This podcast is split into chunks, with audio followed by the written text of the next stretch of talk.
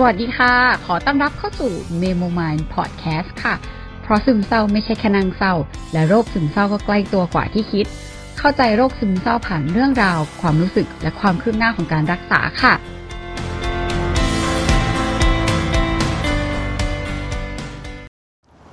เนื่องจากว่าช่วงนี้มีความหลงหลงลืมลืมก็รู้สึกว่าออกจากโรงพยาบาลปุ๊บจ่ายยาปั๊บกำลังเดินมาที่รถก็คืออัดเลยดีกว่า ก็เออจริงๆวันนี้มีความแบบคือช่วงก่อนหน้านี้มีความ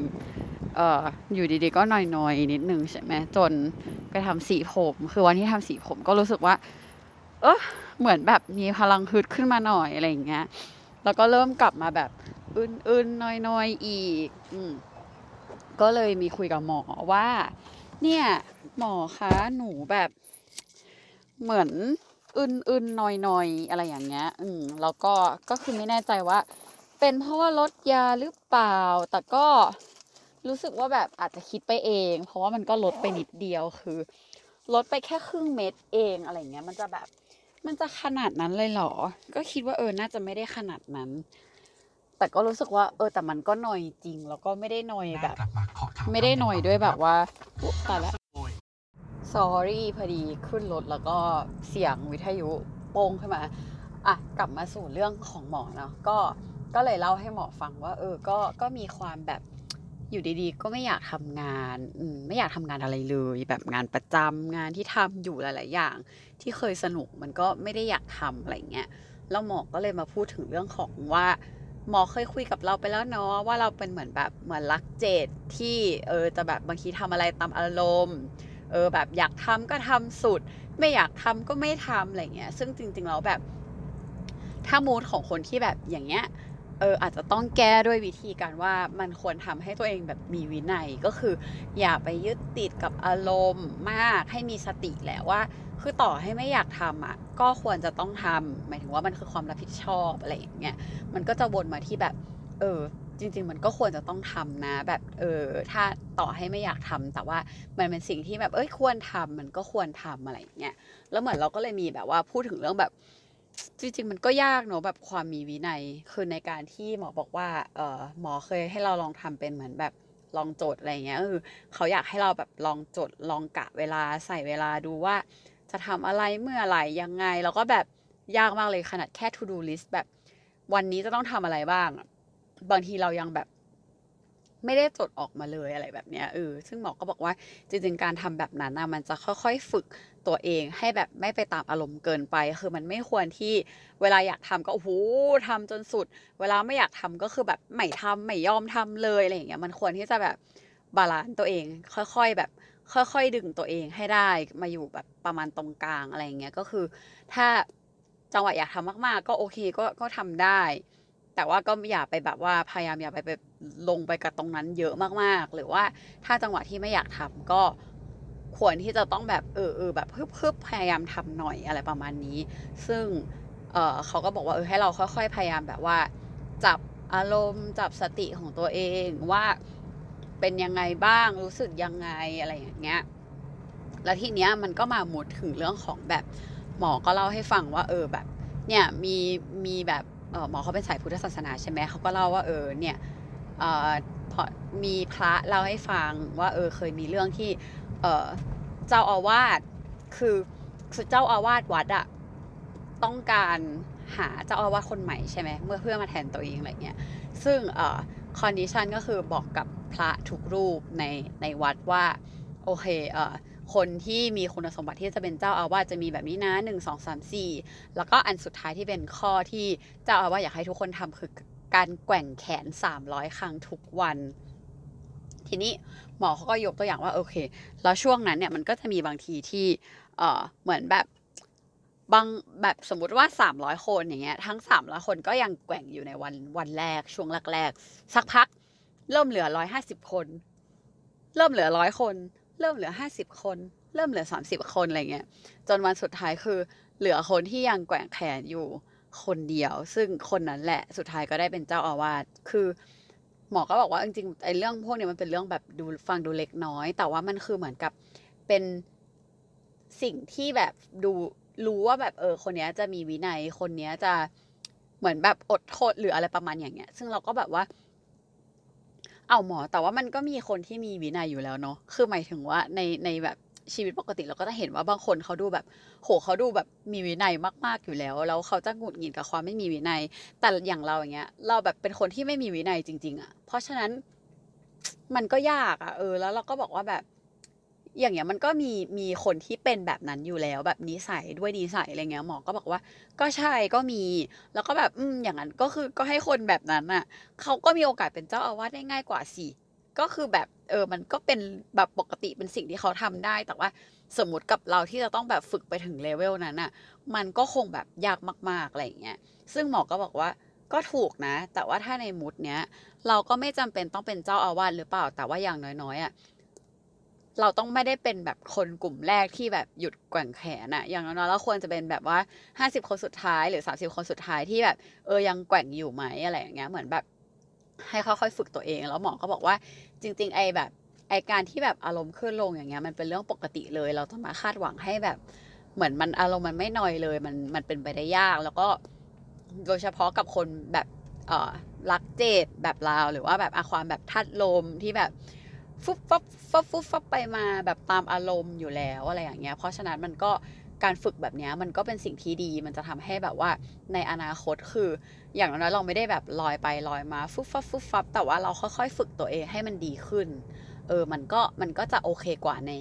ในแง่ของแบบการที่ยังเป็นตัวเองอยู่อะไรแบบเนี้ยมันก็จะได้ไม่ไม่ไปขึ้นอยู่กับอารมณ์จนเกินไป อืมก็จะเป็นโมดประมาณนี้ที่ หมอก็บอกว่าเออแบบอยากให้เราแบบว่าค่อยๆฝึกอะไรอย่างเงี้ยแล้วก็ค่อยๆแบบเหมือนรู้ทันอารมณ์ของตัวเองให้มากขึ้น แล้วก็เอออย่าพยายามปล่อยตัวเองจมไปกับอารมณ์ แล้วก็บอกว่าแบบแต่ว่าบางทีมันมันก็พูดยากเหมือนกันนะหมอ เพราะว่าสมมุติว่าถ้ามันนอกเหนือจากเรื่องงานอย่างเงี้ยบางทีแบบช่วงกลางคืน บางทีเราจะรู้สึกว่า เออเราสมมติแบบเราไม่อยากทำอะไรเลยอะแล้วแล้วคือหมอก็แบบว่า เออก็ ก็นอนสิอะไรเงี้ยเราก็แบบเราก็ไม่อยากนอน หมอก็แบบอะก็เล่นเกมดูทีวีเราก็แบบไม่อยากทำอะไรเลยจริง ๆ หมอมันคือแบบมันคืออยากนั่งอยู่เฉยๆหรือแบบ บางทีมันรู้สึกว่าแบบมันอยากร้องไห้อะไรอย่างเงี้ยแล้วคือเราก็เลยบอกหมอว่า จริง ๆ ตอนนี้หนูก็มีความรู้สึกว่าเออหนูอยากร้องไห้นะ แต่ว่าหนูก็รู้สึกว่าเออหนูก็แบบอยากฮึบกับตัวเองเหมือนกันว่า ไม่รู้จะยังไงเหมือนกันอะไรอย่างเงี้ย เพราะว่า คือ มันก็เลยมีความรู้สึกว่าอันเนี้ยไม่แน่ใจว่าหนูจะทำยังไงได้บ้างไหมเออซึ่งหมอเขาก็บอกว่าแบบอย่างสมมติถ้าเป็นนอยตอนกลางคืนอย่างเงี้ย ก็ไม่ควรที่จะปล่อยให้ตัวเองร้องไห้ อันนี้ก็คือสิ่งที่หมอบอกกับเราและแนะนำเราเนาะซึ่งอันนี้ก็เอ่อแต่ละคนก็ลองไปดูว่าเออมันจะเหมาะกับวิธีของตัวเองมากน้อยแค่ไหนอะไรเงี้ย คือหมอก็บอกว่าเออแบบเอ่อถ้าถ้านอยในโมเมนต์ที่มันรู้สึกเศร้าอะมันไม่ไม่ไม่ควรแบบนั่งปล่อยตัวเองร้องไห้กับตรงนั้น อืม เราว่าอันนี้เราวิเคราะห์เองนะว่า เราว่ามันน่าจะเป็นมูดของการที่ว่า ถ้าเราเศร้าเพราะว่าเราเจออะไรมาหรือว่าอะไรที่มันกระทบจิตใจ แล้วเราปล่อยระบายตรงนั้น ความเศร้าตรงนั้นอะเราว่ามันร้องไห้ได้ แต่ในกรณีนี้อะเราว่ามันอาจจะเป็นการที่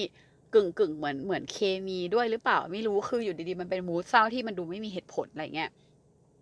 ซึ่งหมอก็เลยบอกว่าเออแบบ ไม่อยากให้ไปร้องไห้ หรือว่าไปไปจมอยู่กับตรงนั้น เราว่ามันอาจจะเป็นวิธีการดึงสติก็ได้ ซึ่งเราก็บอกว่าโอเคอะสมมติว่าอะหนึ่งคือไม่ร้องไห้เนาะอะตัดเรื่องร้องไห้ออกไปแล้วถ้าหนูโทรไปแบบงอแงกับเพื่อนได้ไหม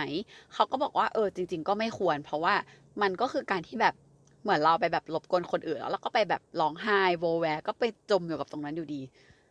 เออมันก็ไม่ได้ดีขึ้นอะ เพราะฉะนั้นก็ไม่ควรแล้วเราก็เลยอะแล้วถ้าสมมติว่าหนูโทรไปหาเพื่อน เพื่อให้เพื่อนเปลี่ยนความสนใจของหนูโดยที่หนูไม่ได้งอแงใส่เพื่อนได้ไหมเอออาจจะแบบโทรไปแล้วก็อาจจะแบบบ่นๆนิดนึง แล้วก็พยายามให้เพื่อนบอกว่าเออเปลี่ยนเรื่องให้หน่อยหรือว่าชวนคุยเรื่องอื่นแทนแบบ แทนการแบบว่าจะร้องไห้หรือว่าเศร้าหรือว่าจมลงไปอะไรเงี้ยหมอก็บอกว่าเออถ้าวิธีนั้นน่ะได้ เออแล้วเราก็เลยบอกว่าอืมเพราะว่าแบบสำหรับเรานะ เรารู้สึกว่าบางที ถ้าโมเมนต์ที่เราหน่อยแบบนั้น แล้วเราพยายามจะดึงตัวเองขึ้นมา มันดึงขึ้นมาไม่ได้จริงๆแล้วมันเหนื่อยมากเลยบางทีเรารู้สึกว่าเออเราต้องยืมมือคนอื่นขึ้นมาช่วยเราเพื่อเปลี่ยนเรื่องหรือว่าเปลี่ยนความสนใจของเราจากอารมณ์เศร้าๆให้มันดีขึ้นแหละอะไรแบบเนี้ยซึ่งอะหมอบอกว่าเออแบบเนี้ยได้แบบเนี้ยโอเคเลย สุดท้ายคือข้อสรุปของหมอคือสิ่งที่ควรทำหรือไม่ควรทำคือควรทำสิ่งที่ จะทำให้เราแบบหลุดออกจากอารมณ์ตรงนั้น ไม่ว่าจะอะไรก็ตามแต่ แต่ว่าไม่ควรทำในสิ่งที่จะทำให้เราจมไปกับอารมณ์นั้นๆ เช่น อยู่คนเดียว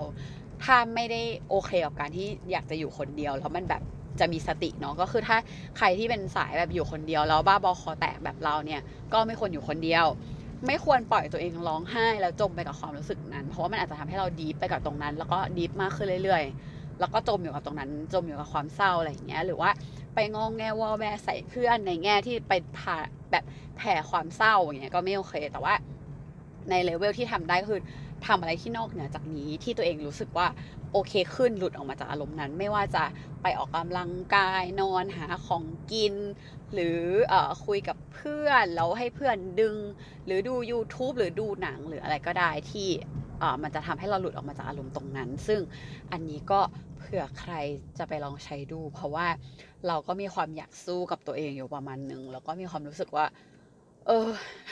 มันยากมากเลยเนาะนี่แค่ฟังก็รู้สึกว่าแบบเหนื่อยมากแล้วอะไม่รู้จะทำได้เปล่า แต่ก็แต่ก็เข้าใจว่า เออก็ถ้าทำได้มันก็คงดีไม่งั้น เราก็คงแบบวนเวียนติดอยู่กับความรู้สึกอารมณ์อย่างนี้ไปเรื่อยๆเออเดี๋ยวอยากทำเดี๋ยวไม่อยากทำเดี๋ยวอยากทำเดี๋ยวก็ไม่อยากทำแล้วก็มา ลังเลว่าเอ๊ะมันใช่ไม่ใช่ มันเอ๊ะดีขึ้นไหมไม่ดีขึ้นไหมอะไรเงี้ย เพราะฉะนั้นก็วันนี้ก็ประมาณนี้คือก็ให้กำลังใจทุกคนสำหรับใครที่ไม่ได้มีวินัยเหมือนเราก็มาลองฝึกไปด้วยกัน เพื่อที่ว่าสเตจว่าเราไม่ได้ตามใจอารมณ์ของเรามากเกินไป ซึ่งไม่แน่ใจเลยว่าจะทำได้หรือเปล่า เพราะว่ามันยากมากจริง ๆ คือแบบเราทำทุกอย่างก็ยอมรับว่าเออทำตามอารมณ์จริง ๆ ในในเวลาที่อยากทำหรือไม่อยากทำต่อให้แบบฮึดก็แล้วอะไรก็แล้ว มันก็จะยังหงุดหงิด จริง ๆ มันยังมีอีกเรื่องนะที่เราเหมือนกับว่า เราก็พูดให้ให้หมอฟังแหละว่าแบบ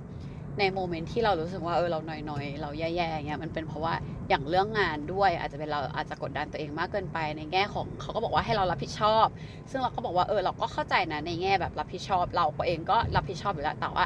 เรามีความไม่ชอบในตัวเอง เช่น ก่อนหน้านี้เราทำงานอะเราสึกว่าเอ้ยเราสนุกเราอยากช่วยคิด อยากทำนู่นทำนี่ทำนั่นทำโน่นแต่ว่ากลายกลายเป็นว่าไปไปมามาคือหลังๆ ช่วงที่เราไม่ค่อยมีอารมณ์ทำงาน แล้วเรามีความเศร้าๆแบบหน่อยๆนิดนึงอะกลายเป็นว่าเราจะต้องแบบโดน assign งานมาเบอร์หนึ่งเราถึงจะอยากทำ แบบเราถึงต้องทำไม่ใช่อยากทำเราถึงต้องทำอะไรเงี้ยซึ่งหมอเขาก็บอกว่าเอออันนั้นเป็นการแบบกำหนด deadline หรืออะไรอย่างงี้หรือเปล่ามันไม่ใช่ว่าเขาแบบสั่งเรานะ หรือ หรือถ้าเราไม่อยากเขาสั่งเรารู้สึกไม่ดีอะเราก็แบบยื่นไปยื่นมือไปช่วยเขาสิอะไรเงี้ยซึ่งเราก็บอกว่าไอ้นี่แหละมันคือสิ่งที่เราหงุดหงิดว่าเราไม่ได้หงุดหงิดเราไม่ได้ไม่สบายใจที่เขาสั่งเรานะ แต่ว่าเราไม่เราไม่สบายใจที่ตัวเราเอง ไม่สามารถที่จะมีพลังแบบที่ไปยื่นมือหรือว่า หรือว่าทำงานโดยที่ไม่ต้องรอให้เขาแบบขอความช่วยเหลือหรือมาบอกอะไรเงี้ยซึ่งเราแบบ เออแบบไม่โอเคกับตรงนั้นมากกว่า แล้วก็บอกว่าเอออย่างเราแบบ เรารู้สึกว่าเออเราไม่ใช่มูดแบบ ไม่ค่อยชอบทำงานอะไรเบื่อซ้ำๆเดิมๆหรืองานประจำอะไรอย่างเงี้ยคือ แต่พอเป็นมูดนี้เราก็รู้สึกว่าแบบ เหมือนเรากำลังจะเป็นคนแบบนั้นที่เราไม่ชอบอะไรเงี้ยเออ ซึ่งหมอบอกว่า จริง ๆ มันก็ไม่ได้แย่นะเพราะว่าถามว่า เราก็ทำตามเดทไลน์เราก็ทำในสิ่งที่เราควรจะต้องทำและรับผิดชอบ เพราะฉะนั้นนอกเหนือจากนี้มันก็โอเคแล้วมันเป็นสิ่งที่แบบ เหมือนเราคาดหวังในตัวเองขึ้นไปเองอะไรแบบเนี้ยเออซึ่งอันนี้ก็เดี๋ยวจะพยายามเหมือนกัน แล้วเขาก็บอกว่าไอะอย่างความรักเจ็ดก็จะมีความแบบบางทีคือเออเราอาจจะไม่ต้องมานั่งแบบจมอยู่กับอารมณ์ก็ได้ เพราะเราก็ถามหมอแหละเนาะว่าเออหมอแบบอย่างเงี้ยคือ อารมณ์หนูมันแบบมันไม่มีเหตุผลนะมันได้ด้วยหรอ ซึ่งเขาก็บอกว่าอารมณ์หลายๆทีมันก็ไม่ได้มีเหตุผลนะ แบบความเศร้าหรืออะไรบางทีมันก็ไม่จำเป็นต้องมีเหตุผลความเบื่ออะไรเงี้ยเออแล้วหมอเขาก็บอกว่าแบบอ่านี้ก็อาจจะยกตัวอย่างแบบความเป็นรักเจดขึ้นมา หรือความเป็นพัดลมที่แบบ เออบางทีคือเราแค่คิดหรืออะไรเราก็รู้สึกฟินแล้วอะไรเงี้ยคืออันนี้คือหมอบอกนะเพราะหมอก็เป็นรักเจ็ดหมอบอกว่าแบบ บางทีแบบหมอก็เป็นนะสมมติว่าหมอบางแผนว่าหมอจะทำ เอ่อทำงานใช่ปะแค่คิดว่าแบบเอ้ยเดี๋ยวต้องทำนู่นอันนี้นั่นนั่นนั่นเอ้ยไม่ยากนี่หว่า ก็รู้สึก happy ละเหมือนได้ทำแล้วแต่ถามว่าทำหรือยังคือยังไม่ได้ทำแล้วหมอก็เคยเจอปัญหาแบบ plan เอ่อแผนเรื่องไปเที่ยวกับที่บ้าน ซื้อตั๋วจัดการนู่นนี่นั่นโน่นแล้วก็คิดคิดเหมือนตัวเองได้ไปแล้ว แล้วก็ happy แหละไม่อยากไปแล้วอะไรเงี้ย ซึ่งเขาก็บอกว่าเออแบบอะไรแบบเนี้ยบางทีมันก็มันก็หาเหตุผลยาก ซึ่งถ้าเราอยากจะพยายามมานั่งหาเหตุผลกับทุกอย่างอะ่ะ อันนั้นมันคือนิสัยเราด้วยแหละที่แบบพยายามจะโหคิดเยอะที่หมอเคยบอกนะว่า คนบางคนก็คือต้องแก้ด้วยกันไม่คิดอะไรเงี้ยเออซึ่งของเราหมอก็บอกว่า บางทีก็ไม่ต้องมานั่งคิดว่ามันเพราะอะไร แต่ว่าเราจะดึงตัวเองออกมาจากตรงนั้นยังไงมากกว่าอะไรเงี้ย เพราะฉะนั้นก็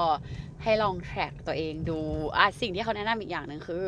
ถ้าตอนกลางคืนหรืออะไรที่เราแบบรู้สึกหน่อยๆเศร้าๆเงี้ย ให้เราลองจดดูว่า เออเราแบบเราแก้ด้วยวิธีไหน เช่นเออเราแก้ด้วยการแบบร้องไห้ โทรหาเพื่อน ดู YouTube ออกกำลังกาย มาสหน้า นู่นนั่นนี่โน่นอะไรเงี้ย เราลองดูว่าเอออันไหนมันทำให้ดีขึ้น หรือว่าอันไหนที่มันทำแล้วมันไม่ค่อยแบบ เหมือนมันเป็นสิ่งที่หมอรู้สึกว่าหมอบอกเรามาว่า เอ้ยไม่ไม่ควรทำนะแบบไปร้องไห้อะไรเงี้ย ถ้าเราแบบ ทำอะแล้วก็ให้เราจดไว้แล้วก็ให้รู้ว่าอ๋อเออเดี๋ยวพวกเนี้ยจะพยายามทำให้ดีกว่านี้ ถ้าเป็นอีกอะไรแบบเนี้ย เพราะฉะนั้นก็ประมาณนี้ได้ คิดว่าหมดแล้วแหละ เรื่องที่คุยกับหมอจริงก็คุยแบบวนไปวนมานิดนึงเพราะฉะนั้นเราอาจจะพูดแบบวนไปวนมาสักเล็กน้อย เพราะว่าความคิดเรามันก็ค่อนข้างแบบ ชุบชับชุบชับไปมา ซึ่งถ้าใครเป็นแบบนี้ก็อาจจะเป็นธาตุลมเหมือนเราก็ได้ อันนี้เราก็ยังไม่เคยเช็คแบบจริงๆจังๆแต่ว่า ก็ดูมีเป็นเป็นท่านลมสูงอยู่เหมือนกัน เพราะฉะนั้นก็มาฝึกวินัยแล้วก็ฝึกทุกอย่างไปพร้อมๆกันนะคะ ฝากติดตามเมโมไมล์พอดแคสต์ด้วยค่ะ ยังไงก็ฝากติดตามและเป็นกำลังใจให้เมโมไมล์พอดแคสต์ด้วยนะคะ แล้วพบกัน EP หน้าค่ะ